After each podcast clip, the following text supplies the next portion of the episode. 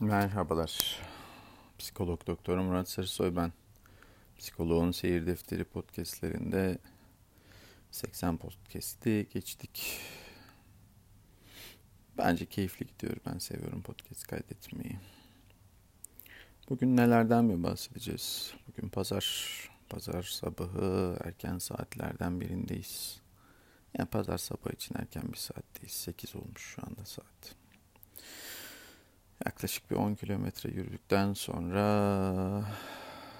yavaş yavaş nabzım normale dönerken biraz bir şeylerden bahsetmek aklıma geldi. Nelerden mi bahsedeceğim? Hmm, hani hep konuşuyoruz ya. İyi insan olmak, düzgün insan olmak. Çaba ister, emek ister, uğraşmak ister. Durduk yerde iyi insan olmak söz konusu olamaz diye.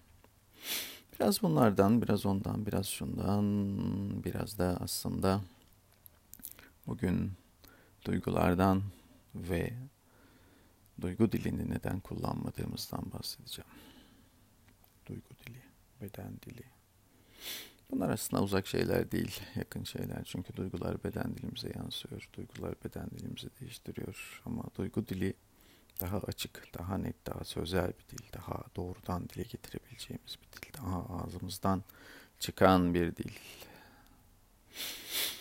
Sevgili Alev Valatlı, yani Türk yazın tarihinin duayenlerinden çok derin hatta yüksek düzeyde farkındalık sahibi bir yazar.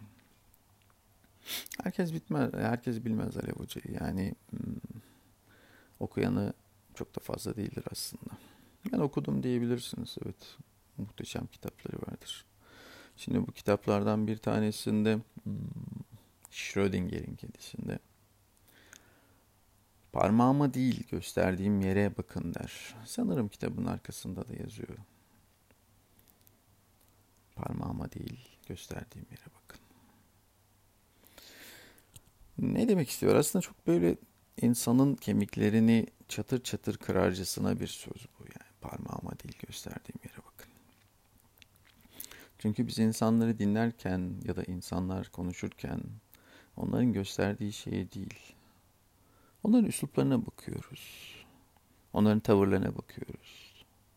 Onların kullandığı kelimelere bakıyoruz. O kelimelerin arasında kaybolup gidiyoruz benzetmeler, aforizmalar ve benzeri şeyler kullanıldığında insanlarımızın çoğu soyutlama becerisi zayıf olduğundan ne gösterdiğimize değil de kullandığımız kelimelerdeki ya da kurduğumuz cümlelerdeki bazı ayrıntılara bakıyorlar. Bunun örnekleri çok. Neden mi böyle? Çünkü düşündüğümüzde bunun için eğitilmedik.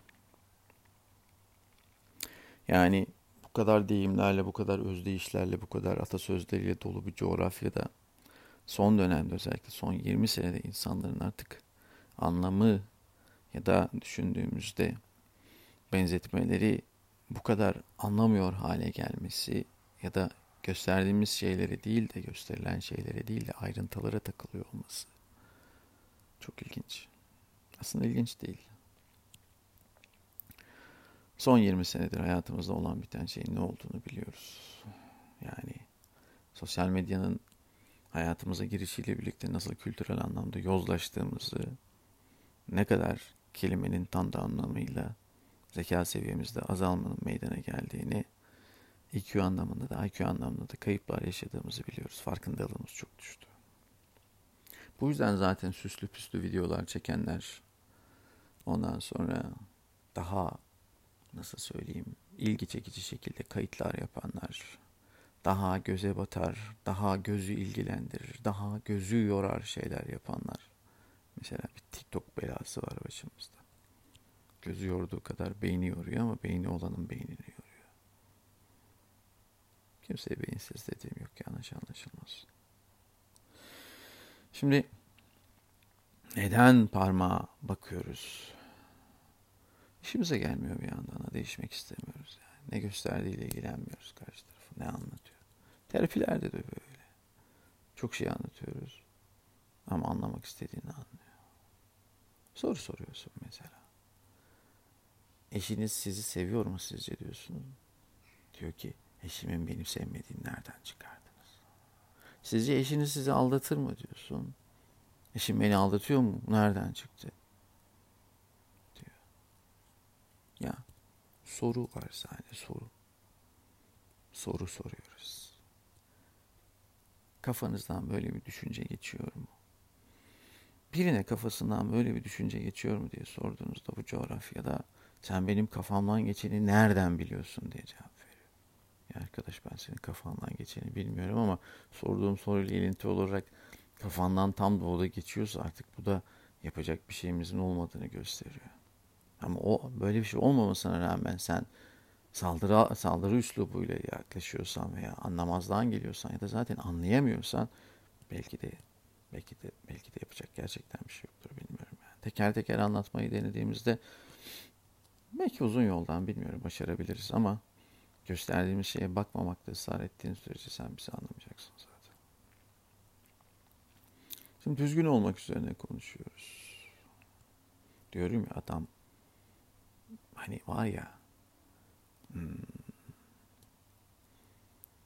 alışveriş merkezinde çizgiyi ortalayarak park eden arkadaş. O bir kişi zaten. Çok fazla kişi yok. Türkiye'de bir kişi var. O kimse yapmadığı için böyle şeyler. O bir kişi yapıyor bunları. Ha, otobanda yerleri çöp de o atıyor. Düşündüğünüzde.